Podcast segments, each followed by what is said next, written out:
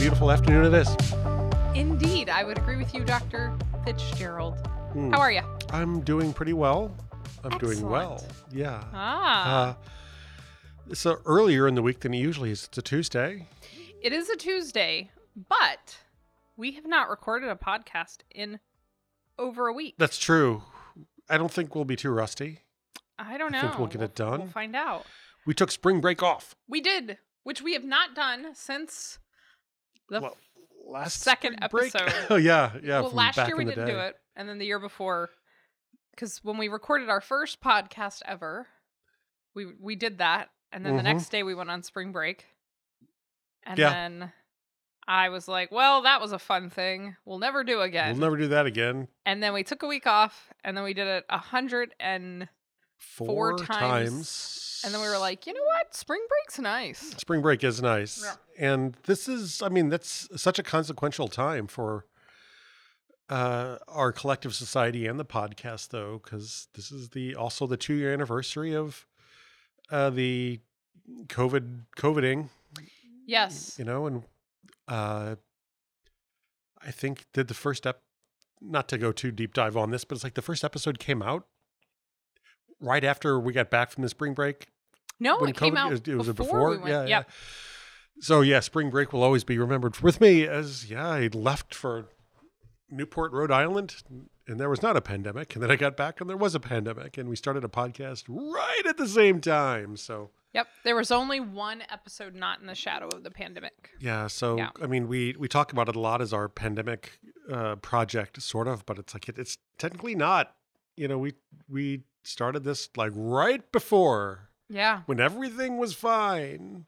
I think I think we didn't know we were starting our pandemic project. No, we but didn't. But I think no, it was didn't, but it's indeed like, well, our pi- pandemic way to do it. Um, yeah. and because of my own personal interest and bent, what I remember uh, throughout the last hundred and whatever episodes is the progression of technology. Because like Mm, when we started, it's like we were using Zoom as a, it's like Zoom and a, and a couple of Yetis, yeah, if even, if not just like a headset kind of thing. I don't even remember. Uh, In Yeah. technology, it's like we were just hitting record button on Zoom, and then I would like I would download the audio from the Zoom recording, and then I'd plug it through Audacity, and it was uh it was the most budget thing you could do. yeah, But that goes to show you you can do a podcast on the cheap. it's true. But I think so. We learned a lot. I think from those first hundred and four episodes. Yeah, we learned oh, a yeah. lot about the technology. We learned a lot about ourselves. And one of the things that I've always thought was interesting but challenging about the podcast in those hundred and this is not like a huge thing. Don't don't don't get scared. Right. Um I thought it was interesting that I knew I loved doing it, but I wasn't sure what our podcast was about. Um yeah, I think that is that has progressed at the at the at the at the same rate that the technology that we used to record it has. That has Mhm. changed as well. A little bit upgraded. Um because I, I do remember the mindset that I was in when we started recording the first ones. Yeah? you know and i don't think it was i don't think we could i could say it as this is what the podcast was about but i do remember what the mindset was and the initial um in, intent Mm-hmm. kind of was and i don't know if you remember these statements or or not but it was oh and we have conversations that are pretty interesting. I wonder if other people will think they were interesting as well. Or it's like wouldn't it be we should record these and throw them out there somewhere just because they're so interesting these conversations we have. And that was it you Yeah. know it's not like a we're going to change the world man or anything kind of like that it was well we have such great conversations we should record them Yeah. and it's Well- like, and because we're both sort of exhibitionist oriented, like to be on stage a little bit, and you know, I'm sure other people would love to hear these as well. Uh, just throw them out there. Podcast platforms are kind of cheap. What is it? Podbean, 110 bucks or so, a year or something like that. Right. You know, so it's why not? It's Yeah. not like it costs a lot. Yeah, you know? absolutely. Yeah, but it yeah, so I think when we started it, I, I remember those being like the initial conversation. And then I remember the in the beginning our life on campus being very present within it. And then I remember something emerging within me where I didn't want um I didn't want this podcast to be a podcast for academics. Right. I wanted it to be um, general. And I have held on to that until the point, which is more recently admit, admitting this doesn't work for me, Mm. right? Like, um, I think, and I think this has been something that I've noticed happening. So our work has has moved from being sort of general, like not really like surviving life generally stuff Yeah. Right. and and then it started we started to use this word wellness started showing up Yeah. and now i think we are a lot of the work we're doing is really about wellness work within an academic context Right. and so then all of a sudden i'm no longer pushing against letting this thing be niche and in fact like i think i think it would benefit us if we just stopped resisting having having like a focus and admit yeah it seems like we have a focus and it seems like Yeah. it's academia and wellness done together through the lens of nonviolent communication and mindfulness Right. How'd and yeah, that, that's great. That's great. Okay, No, great. that, I, I can get behind that. Uh, if you want a partner, I can. I'm happy to help. Yeah, I think Right. that's Um, uh you were on my top 10 But list. that ooh, nice. Yes. When's the interview? right Right, now. When's the interview? So, um, but I think that tracks with um what the podcast was doing for a couple of years though, because in the beginning it it was very quickly pivoting to survival. Mhm. Um, I might fig- figuratively, I guess, you know, but uh, it was a pandemic. Yeah. You know, um, and so a lot of a lot of the struggle was okay. So we're doing this now, this pandemic thing, and we're and that required or asked for its own deep dive, really on like just general, unspecified community building in a time when everybody was isolated Yeah. and we were we had these messages that came to us from like culture in general uh hey it's a pandemic and you're all working from home now. What a wonderful opportunity for you to work on yourself. And it's like i appreciate the sentiment of that you know um and and that's that's, a, that's an assessment for hindsight Right. i think. It's like pandemic what a wonderful opportunity. I'm like hang on a second. This is really really kind of a struggle in a lot of ways for a lot of people. So um wellness in in academia and how does wellness show up in an academic framework is uh is is an absolutely wonderful thing that really does seem to be showing up very hard in our lives right now but there was a pandemic going on we had Yeah. you know so um it's the you know i don't i don't know if it's resistance to to being a little more specific and guided and niche with what we're trying to do but i i think it really does the, the shift really does reflect it's like the state that we're in Mm-hmm. you know as we transition from being on campus and recording one to recording a bunch of them on zoom Yep. to you know starting to record them in person again to uh our in, our employer just dropped the mask mandate Right. Yeah. you know And so how do we do and this? so how do we do that and Yeah.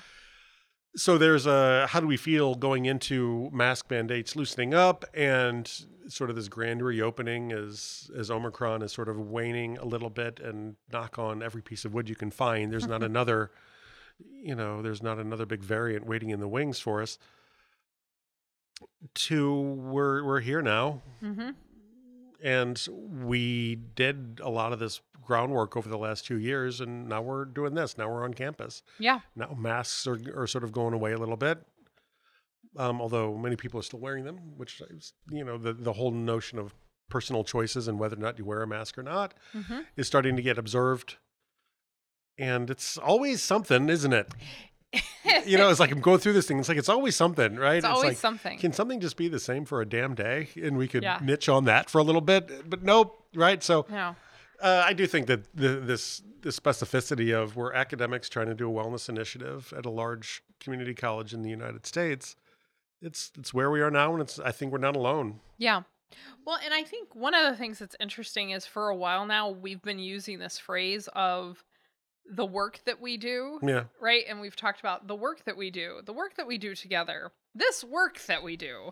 Um and I think one of the reasons that when I talk about it I use the the word this is because it's always sort of a little untenable for me to know what the this yeah, is. yeah, I'm with you. Yeah. So we we rely on pronouns to, indeed, indeed. to get us out of the jam of describing what this actually is. Yeah. And so people will be like, So, Sherry, what's new? And I'll be like, Well, you know, I'm still teaching English. And then I do this work with Are Paul. you? Are you?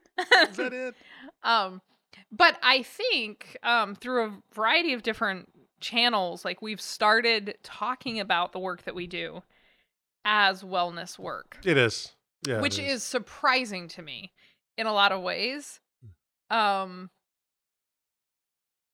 and I think that has in part to do with the fact that I've not necessarily self-identified as a well individual. Yeah, right. I was gonna say, have you met us? You know, it's like, yee. I'm a mess, but I do wellness. it's like uh, the phone rang and look who answered. You know, it's like you get these two. It's like really. Them? I'm like, well, Them? yep. Yep. That's.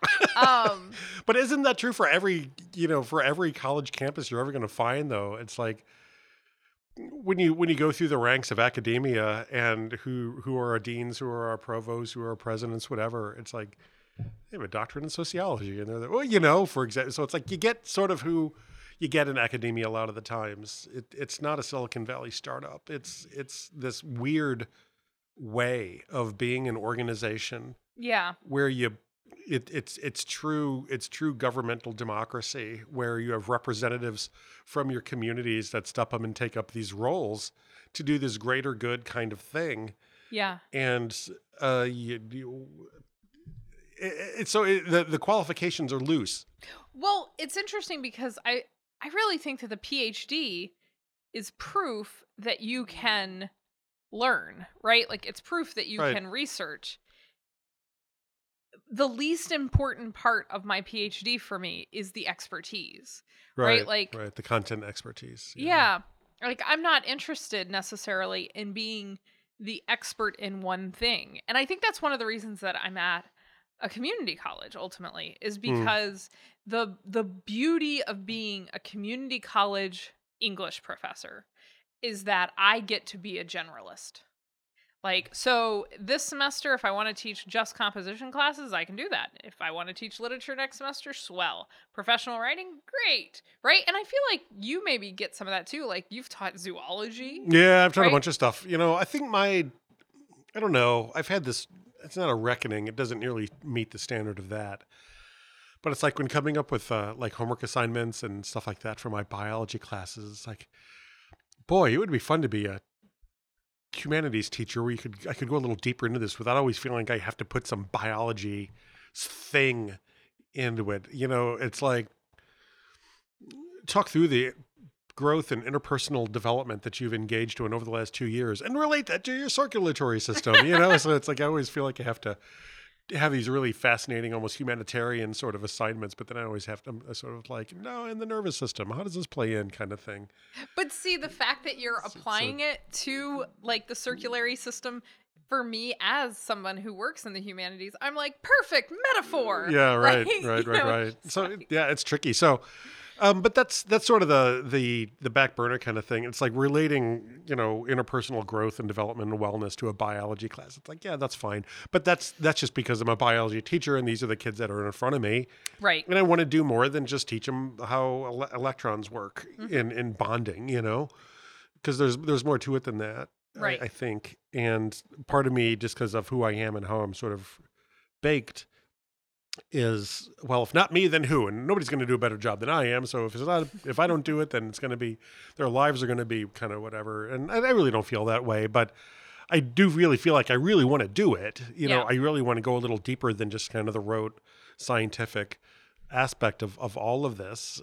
And the thing is, if that's all I showed up with, I think the kids would get exactly what they expected. But Mhm. there's so much more depth to be offered here.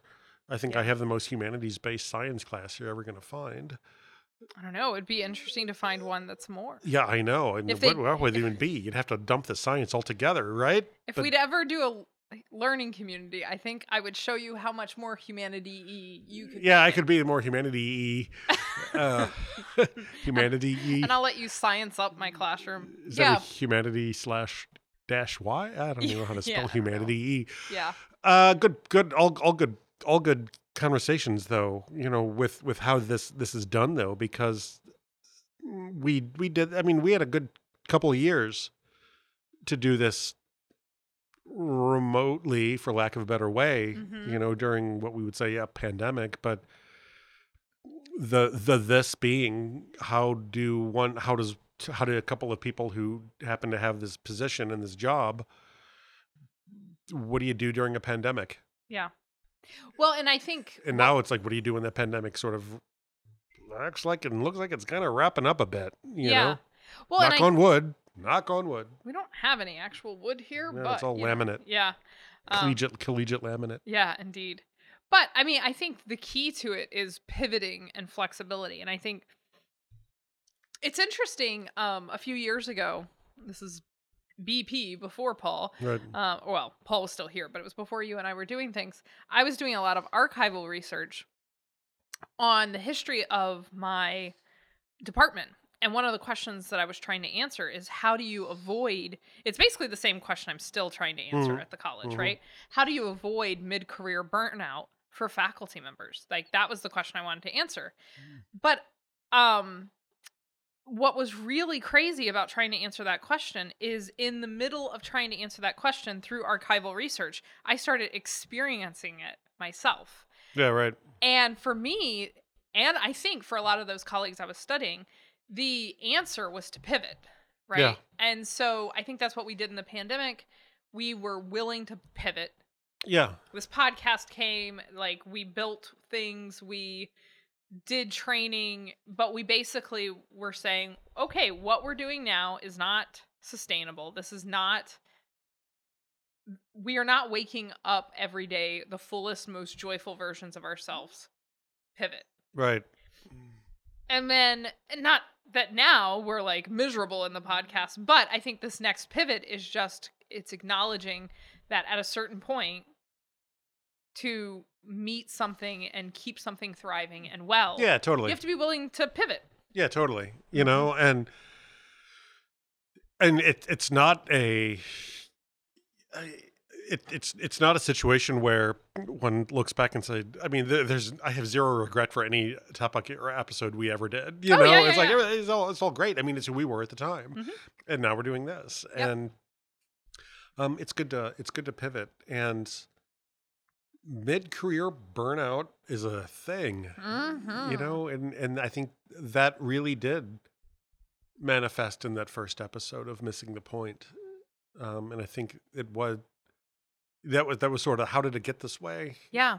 conversation Yeah. and then the universe is like oh you just wait you just wait till next week and see what happens you know Yeah. so that's kind of funny in Well, a very that- much not funny way but it's like oh you just wait you want And- to, you want disruption i'll give you disruption Right. Well, and it's funny because mid career burnout, like that was the topic that I was presenting on at that conference that I initially had summoned you in to Right. be like, let's talk about this. Yeah. Little did I know, like, we would, like, I really feel like a big part of what we're doing now is really turning our attention to exactly this. Like, how do we develop a culture of wellness? uh-huh in an academic institution such that when mid career burnout happens, because it will, people feel supported to be able to navigate it. Because I don't think you can avoid burnout. I was going to be my follow up as you. Pro- it's like, is it is mid career burnout avoidable? I don't think it is.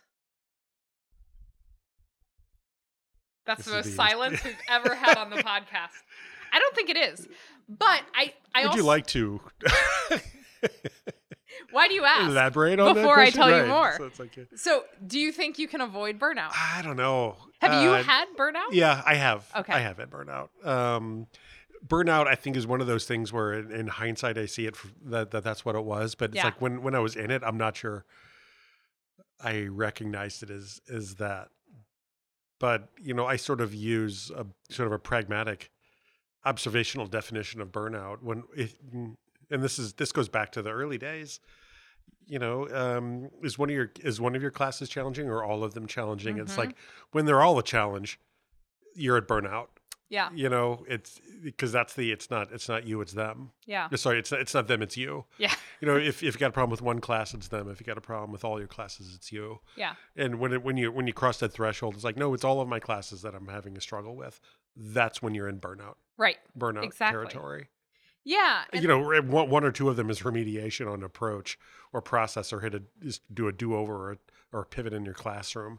right. When when it's all of them, the, the pivot is coming from inside the house. The call to pivot is with is internal. It, yes. And I've been there. I've been there. So yeah, Yeah. So the question of whether it's avoidable, I think we should talk about fire. So, how do you, like, say you got a campfire or you have a fireplace? I do. Okay, so you got a fire going in your fireplace. What's the progression of that fire?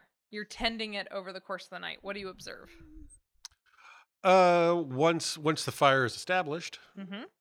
it burns Mhm. and it burns low, and you put more wood on, and it burns a little bit, and then you poke it a couple of times, and then you put more wood on, and then you see what time it is, because eventually you're going to go to sleep, and so you want it to be you want the time it going out to be lined up with the Right, right. the end of one's day. Yes. I mean, you don't want wanna- stay up till midnight. Yeah, you don't want to stay up till midnight waiting for your fire to go out. Yes. You know, but you don't want to put it out because you had all this took all this time to light it. Right. But then it's like you let it burn out when it's time for it to go. Yeah, and you mentioned you put more fire on it at some point, right? little- yeah, a little more wood goes on. If, Why? if uh, because the fire gets low and the fuel runs out, and it's time to refuel. Yeah. And I think that that's why, like, mid career burnout, to me, using the fire metaphor, I don't think it's avoidable. I think, like, keeping keeping that fully lit fire sustainable for 30 years is impossible. Like you're going to have to you're going to have to find like you're going to run out of wood. Yeah, you are. right? Um, so, but I don't think it doesn't mean that your burnout should be like a flame out, right? And I think that's the difference Right. is to understand that burnout is is sort of part of the cycle of um experience. And so you're going to have times of high energy and you're going to need time of dormancy and that's how you take care of yourself through the span of a career. Yeah, um, and something that I was sort of thinking about was like the fuel that you you use to get into the profession, whatever it might be, it might be different from the fuel it takes to stay in the profession. Mhm. And times change, Yeah. context change, people change. You know, especially in academia, it's like you're making this commitment. At least you say you do during your job interview, and I, I, I hope that I do, and I think that you do as well. Mhm. Um, I'm gonna be a lifetime learner. I'm gonna, I'm gonna, you know, have a lifetime of of learning and growth and opportunity to do so, and experiences that are gonna be able to uh, facilitate and foster growth and change within me, Mhm. because that's what college is for, right? I mean, it is literally what college is for, and that's what any academic institution is for. I would, I would think, and to to do that as a career is sort of this is like is making the statement that you're gonna you're gonna keep up with uh, what education is. You're gonna keep up with your field, whatever that Mhm. means. You're gonna keep up with uh, the things that you don't necessarily anticipate that you're gonna have to keep up with. Like, uh, Like IT training. like IT training, or the things that your students are into. You know, Yeah. I'm a Gen Xer. I got in. You know, I I think some of my we've gone through the Gen Ys, the Gen Zs, the Millennials, the you know. So it's like when I started, um, all the students were on Facebook, and now it's like none of my we're on Facebook. No, it's TikTok, right? So and it, something else will come down the pipe, and it's going to be great. Probably already has. And um, the, one of the more fun things that I've I've experienced during my time for the last fifteen years as a as a biology teacher and as just like a faculty member at a college is like the lingo. Mhm. You know, is fun, and it's uh, it's it's just been fun to watch the last 15 years of cultural evolution with you know 17 18 19 20 year olds you know in, in a classroom they are different than they were but in many ways the same Mhm. they come here looking for the same sort of thing, but the context changes. And woe, W O E, woe to the to the faculty person, teacher, whatever. I think who tries to just do it the same way for thirty years or forty years. Right. um, there comes a point when you, from one year to the next, you feel like you can recycle your class more or less from one year to the next. But there comes a point where it's like, it's time to re-inject you know because times change context changes what worked a couple years ago might be different than it is today because either the field changed or the context changed or the content changed Yeah. or it's just different days and you go from blackboard to canvas you go from facebook to tiktok you Yeah. you know back in the day uh there was really nothing out there except for occasional you know big corporate educational videos out there and now you got Khan, Khan Academy and YouTube and Yeah. anything in, in, in Discord and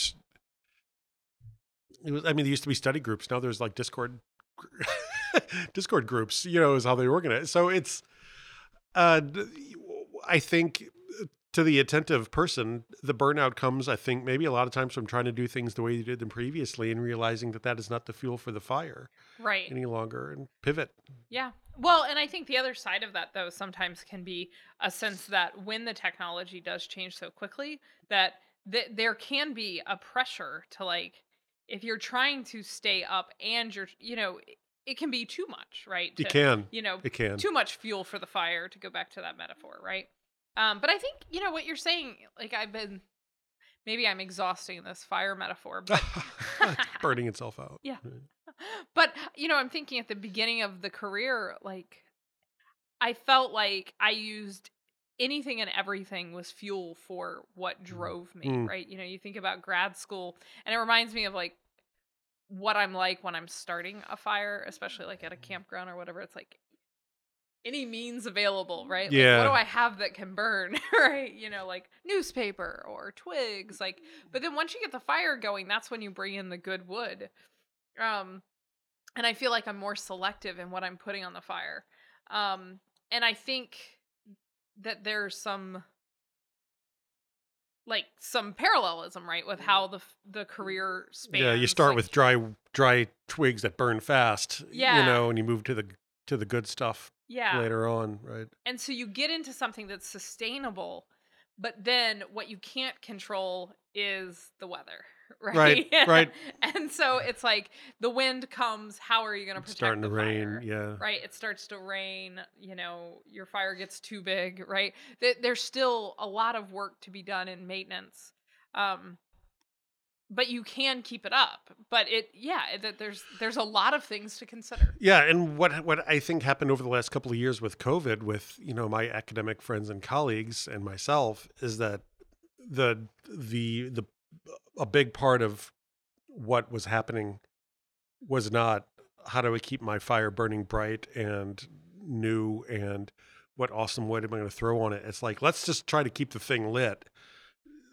Yeah. Embers is fine, right. You know. We just don't want it to go go totally out, yeah. You know. And for some people, it did.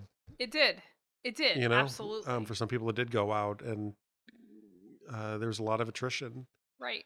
Yeah. You know because it's like you know i can't and and, and folks and some folks that we've known for a long time Mhm. uh, left and still are. Right. And still are and so and, and that and that's something that everybody certainly has the right to do. When it's Mhm. time to build a fire somewhere else awesome there's plenty of other twigs out there that are really meaningful fires to right to, to light you know that that are fires that are needed. Yeah. And may they and may they light them and and burn brightly right. and hot. And but you know for for those of us who are sort of were in this you know throughout especially literally the week after you know saying we're going to do a public podcast here about this kind of stuff. You know there was a, a, a sense of obligation but joyful obligation. It's like no we we really do want to put this out there and it might be of service to some people. And Yeah. if maybe some people find some good from how to be an academic teaching on zoom at a community college during a pandemic i hope they find it and i hope they get something good out of it but it's really hard so we're not trying to do amazing things here we're just trying to keep the damn thing from going out mm-hmm. and that's what it felt like for a lot of it yeah that's what it felt like and sometimes you're just not going to show up great and that how do we make that okay mm-hmm. you know expectations change right with what we're called to do and what we can actually do as well Well, and I think the other thing, you know, as you say that, like sometimes we're not going to show up well. Um, like I'm thinking about a moment I had in my classroom today where in my like the story I told myself when I left the class was that I didn't show up well for it, right? And upon further investigation with my dear friend Paul, it seems as though I might have shown up fine. Yeah. But I think I saw What- no concerns. you saw no concerns. Yes, upon further consideration, I don't Yeah. think I do either. But Have I to retract your previous yes, letter. it seems so as though I showed up perfectly offer a cromulent. retraction. Offer a retraction. Um, but I think that this cycle, you know, can contribute to burnout of like if people are showing up to their classroom, showing up to their career, and they're having moments that don't go well, things that don't pan out well, they're feeling like they're down to the embers.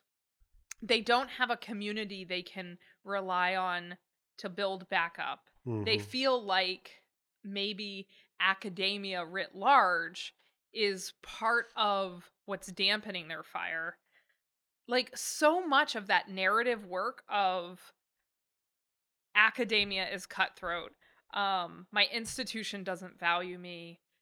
Uh they don't care about us. They want us to suffer. Like the narrative yeah, right. can be so destructive that I think, you know, part of navigating through a career in a sustainable way is really checking into the narratives and and seeing like today, did I not show up well in my classroom or did I have a little bit of a family emergency and found myself a very human person before a classroom? Yeah, and you know, not to give me the specifics, but your your specific challenge today was a family emergency that you really can't do anything about. Yes. You know, so it's like you get all the you get all the the weight, emotional weight of the whole thing with none of the ability to actually do anything Right. to help the situation. Shit. You know, so you're sort of st- what do I do with this, you know? Yeah. But it's it's so interesting because I've worked at this institution long enough to where a lot of the really catastrophic news that I've received in the last 15 years, I have been here Yeah. when I right. have received it, Yeah. right? Um and and I think that cultivating a community within our campuses where this can be a place where you can receive and navigate human challenges Yeah. is so so important. Yeah. And it's not always at the forefront of the conversations we're having about academia. Right. We we talk about our like we're so good at talking about the theoretical components of everything.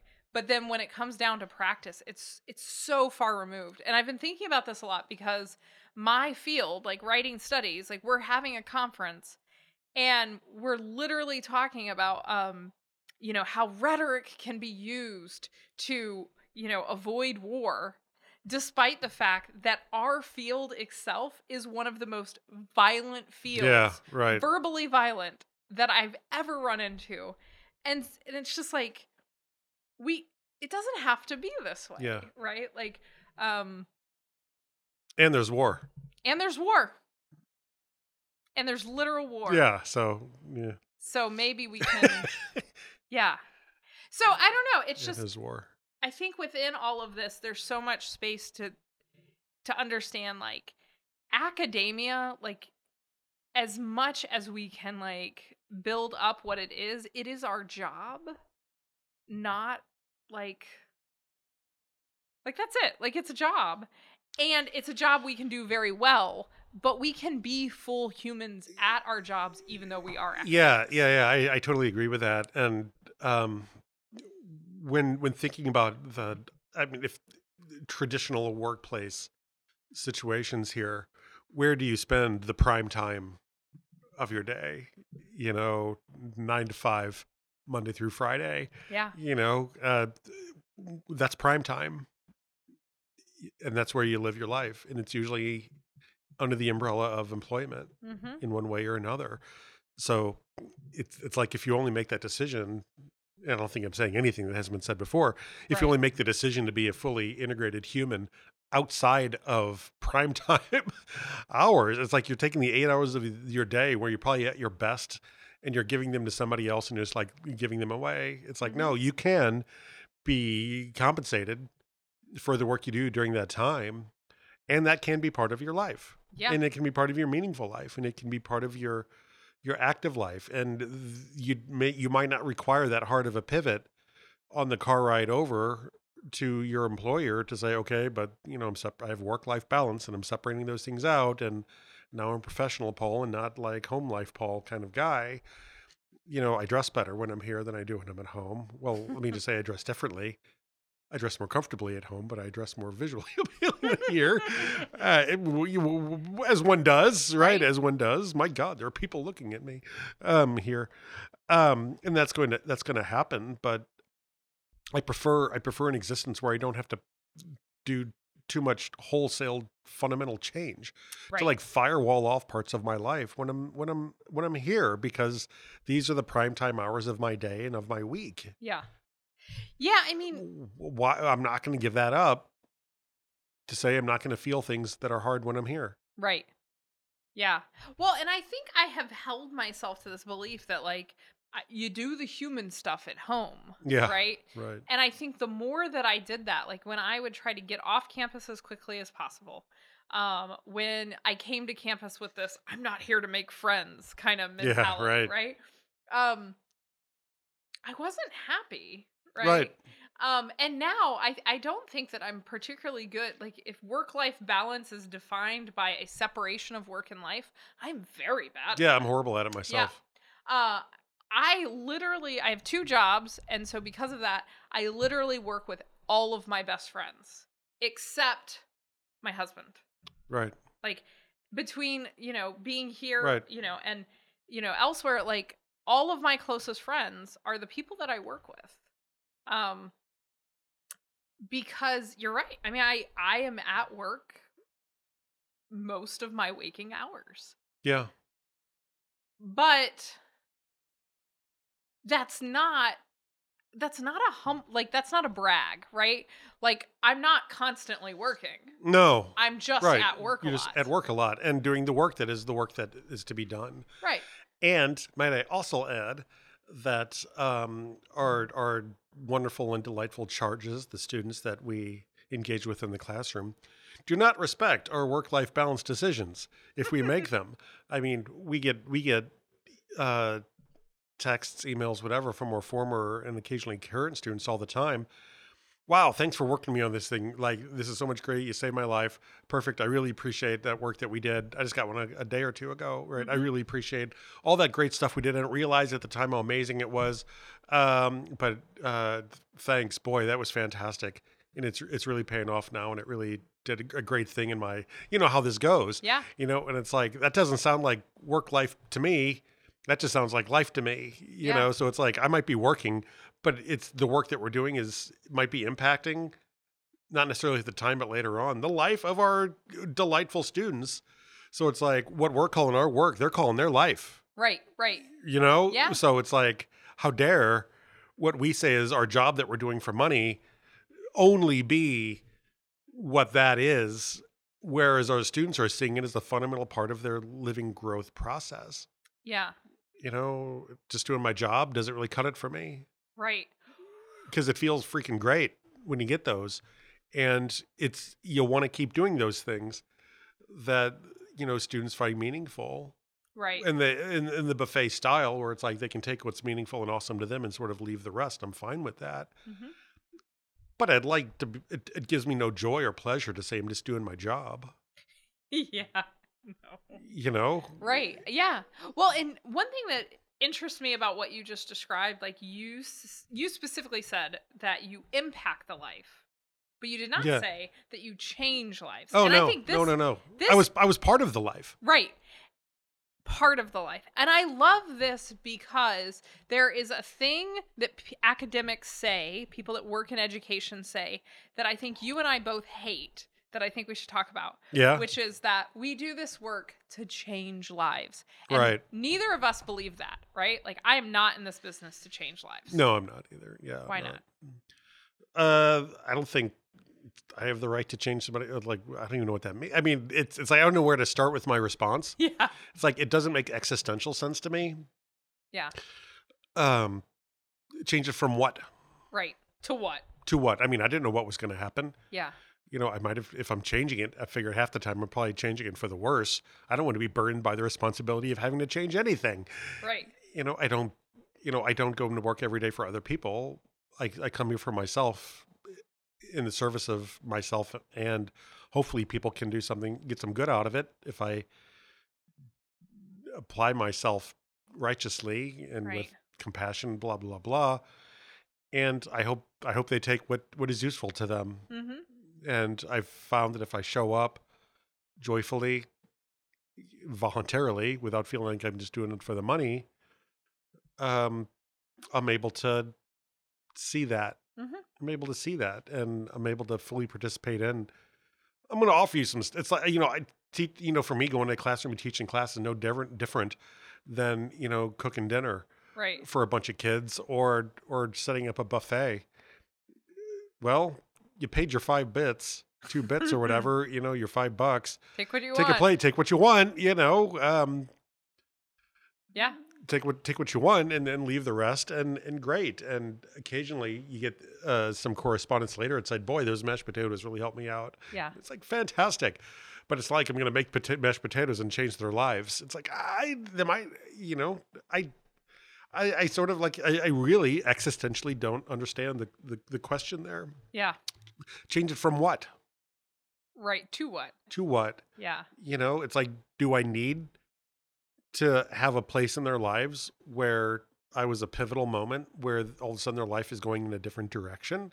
And who am I to judge that? And who am I to feel like I'm so so much that I need to have that role in somebody's life? It's like and it's and it's sort of this uh, it sort of seems like this unmet need to be important somewhat or, or feel like you fit into this world in some sort of specific way where you can clearly state your your KPIs, right? Your key performance indicators of your life, right? It's Right. like I changed this person's life in this way and I changed this person's life this way. It's like, ah, you do your thing and hopefully it works out. And Yeah. you know, I'm um I'm not just here for the lulls, but you know, I, I love my job and I love my students, and it's it's fun. It's a it's a hoot that they pay me to get up and talk about science in front of them. Mm-hmm. And uh, if if you're if you're not doing it joyfully, students will see through that right away. Yeah. Right away, they know when you're faking it, and or they're just not not there. Yeah. And it's I don't know. I I it, I'm just sort of talking in circles a little bit here, just because like I I don't understand what it means to to feel like you have to change somebody's life. Yeah. I mean, to me, What do you think? I well, I've I've heard a lot of people saying like a lot of times uh, graduate students will get in contact with me. They'll be sent to me because they want to work at a community college. And when I ask them why they want to work at community colleges, they will often say to me that they want to change lives. And um, I usually find that there's there's a mit, there's some unchecked privilege in that, right? Yeah, So right. there's Right, this right, right. understanding that me in my privileged position will come down and help, you know, the needy youth, and I will lead them to blah blah blah. Right. Um. So part of what I resist with it is the idea that just because someone's in college doesn't mean that their life needs changing. Right. Um. Their life needs to be lived. Right. Right. But, and and I I like what you said about you want to be part of that Yeah, I want to participate. yeah, I want to be like I am a teacher because I enjoy being part of people's lives as they're going through their journey. Right. I really enjoy that, right? And if I can get in front of each of my classes and say, "Hey, for the next 13 to 15 weeks, we're going to be part of each other's lives." And what that's going to mean is that I am going to recognize I am not the only thing in your life. Right. I'm going to try and not make my part of your life terrible, right? You're also going to recognize you're not the only part of my life, which is why um today when like I needed to be in family mode, I really appreciated that former Sherry had created a space where human beings could show up Yeah. because I could say, "You know Right. what? It's time for me to go be focused on my family." Right. And so I did that. Because Robert Lemire listens to this, we Yeah. can say, "Rob, we're glad you're okay." Yeah, we're glad you're okay. like, really? like Uh, really yeah Yeah, totally. Um, but uh, looking back in my own life, it's like, can I? Are there individuals in my life that I can say that that person really changed my life? And it's like I don't think. I think the answer might be no. Yeah. Right. I'm. People have not changed my life in one way to the next. I when I look back and it's like, what are the key things in my life that have happened, where it's like it seems like it it caused a, a deflection in one way or another, a pivot it was experiences I've had, not people that I've. The, the, it's not it's not individuals and what an individual did. It's an experience that I was having Right. that sent me in one direction to the next. And people were and different people were parts of those experiences. Yeah. They were contributing to those experiences for good or ill. Mhm. You know, so it's like I don't feel like I need to be an individual that changes someone's life, but I'm happy to participate in the experiences that they're having that might be life changing for them Right. you know so part of me is like when i go into the classroom it's like what can i do in this classroom that might like make uh, you know push the boundaries a little bit farther out in what they have as part of the experiences they can learn from Yeah. I I mean I love being on the sidelines coaching people along as they are uncovering you know what's next yeah go team go Yeah, you when- go yes awesome win Yeah. for the home team perfect love Yeah. it you know Like I I enjoy Cheerleader? being- Yes, Yeah, cheerleader. yeah, Yeah. I was a what a weird I would never thought I would say this sentence. Like you're yeah, totally a cheerleader I love being a cheerleader. Yeah. go fight win Right? But I'm not going to play their plays for them. no Yeah. it's a helicopter teacher right Yeah. So- So, um, but I just think that you know, I think we sit in an interesting position because we are teaching at a community college, so we are teaching faculty, not research faculty. Um, right I think there's a lot of research to the work we do.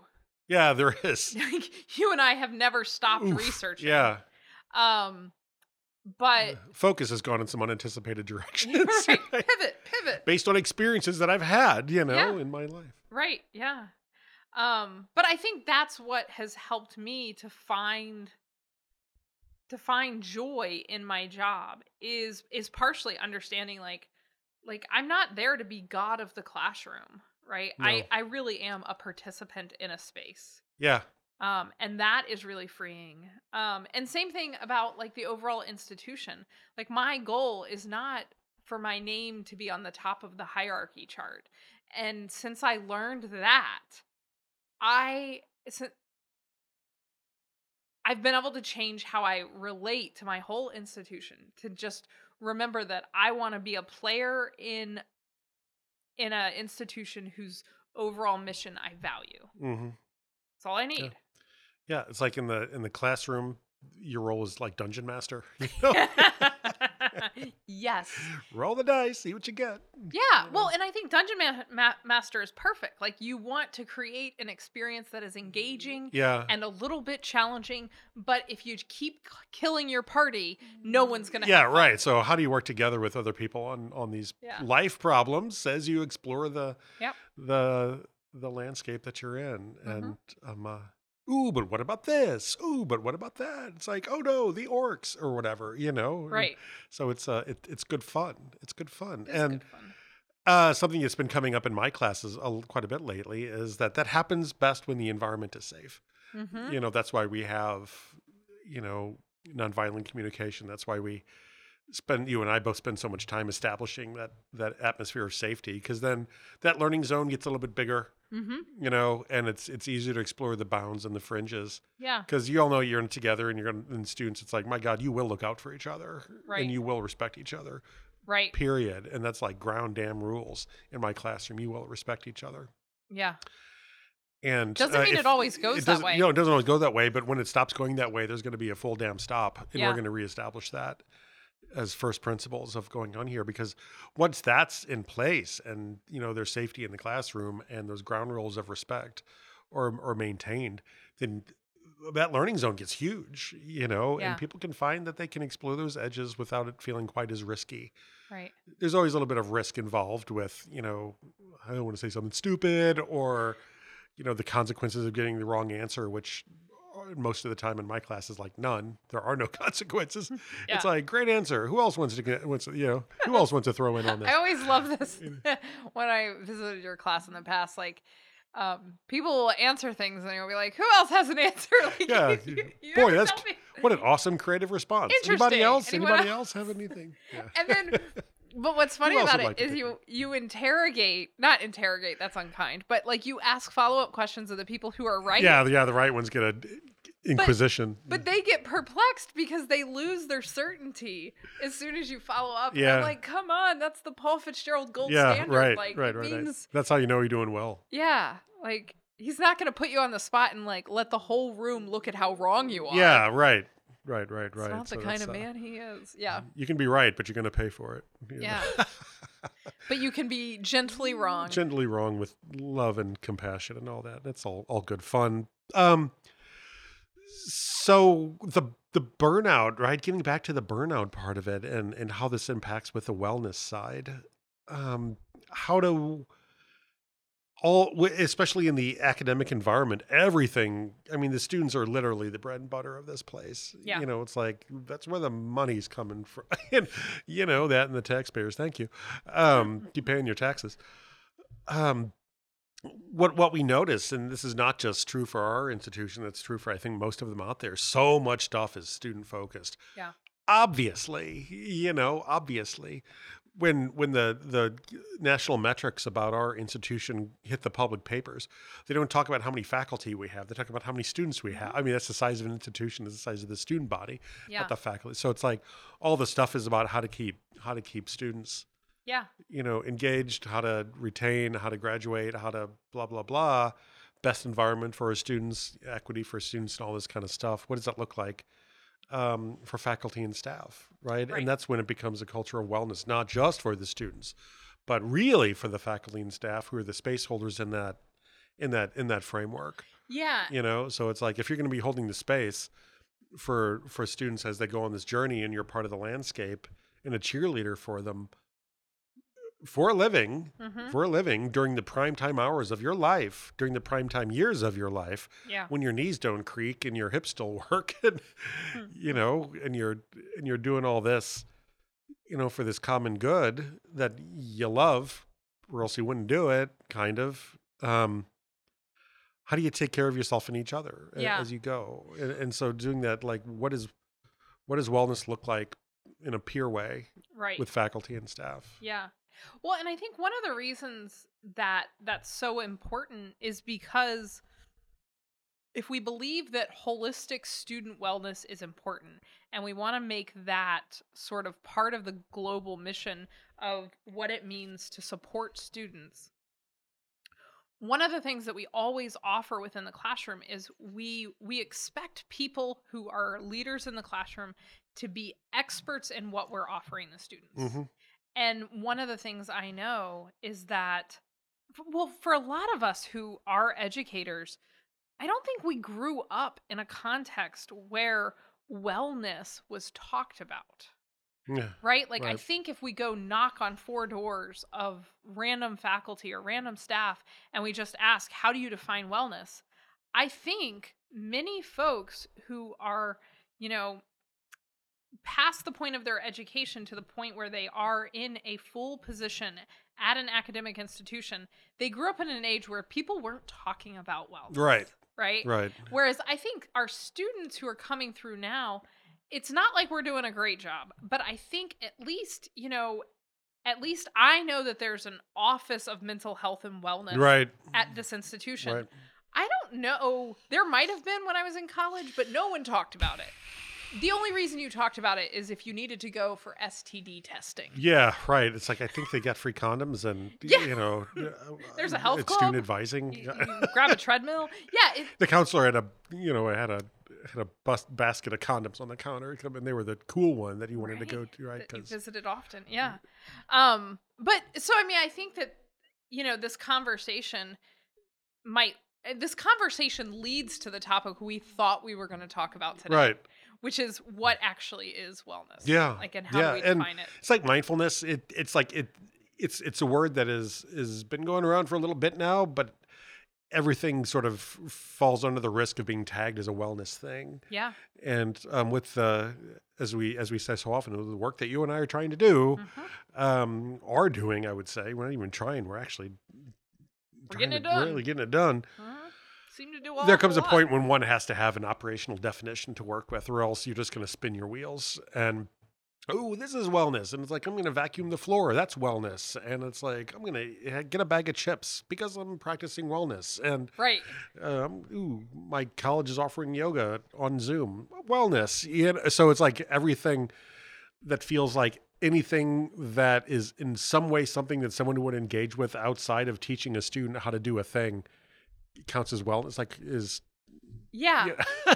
and it's like without without true definition, it becomes unknowable whether or not it's actually being done or not. Yeah, and I think this is something like that academics are at great maybe other industries are too, but we're at great risk with this because I think we love our buzzwords, oh, right? Oh, sure. And so we bring in buzzwords and we use them. I mean, you know, in we are we're about innovation and I don't know, name Pathways. path yeah, like And- But then there was pathways, but then pathways started to mean something else. And now pathways means a third thing. right. So- yeah.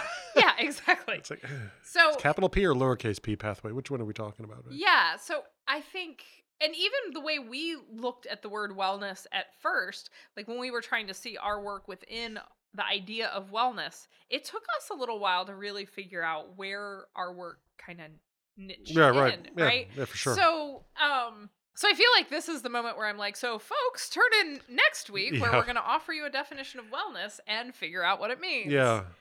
Stay tuned. Stay tuned. Yeah. Um, but this was a journey for us because it was like we, you and I, Sherry, we do this thing on the campus and we host these workshops. We got one coming up next week.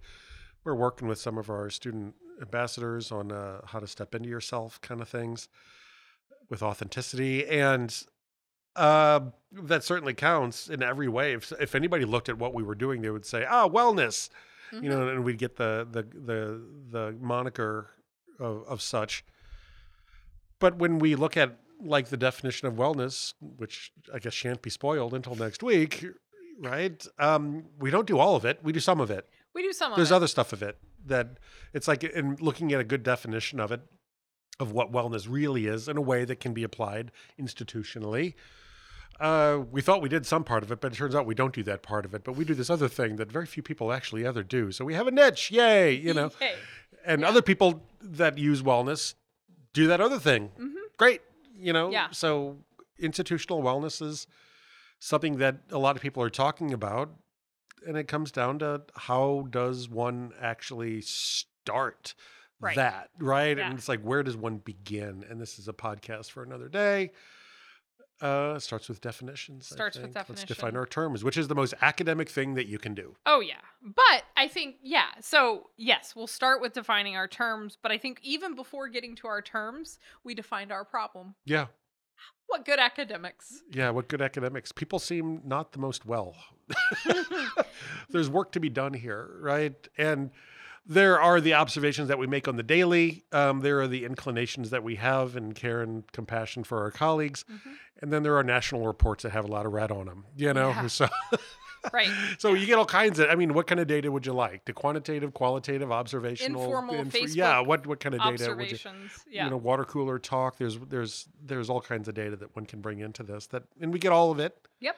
we get all of it um and you you try to respond as best you can for what the greatest needs are Yeah. and um may we continue May we continue. So next week we'll define wellness. wellness yeah the, the definition we use and what it means to us Perfect. Sounds perfect like a plan. it does sound like a plan whoop whoop Whoop, whoop. awesome Cool. Thanks, Paul. thank you sherry uh this was fun This was. this was an absolute d like what is this episode 100 and something five Yes, or six it It's is not it yet it is 200. it is a hundred and something Mhm. So I hope you enjoyed the 100 and something episode Indeed. of This Most Unbelievable Life. May it be continuing to be unbelievable. Yes. Awesome. Cool. Thanks, Sherry. Thanks, Paul. Bye.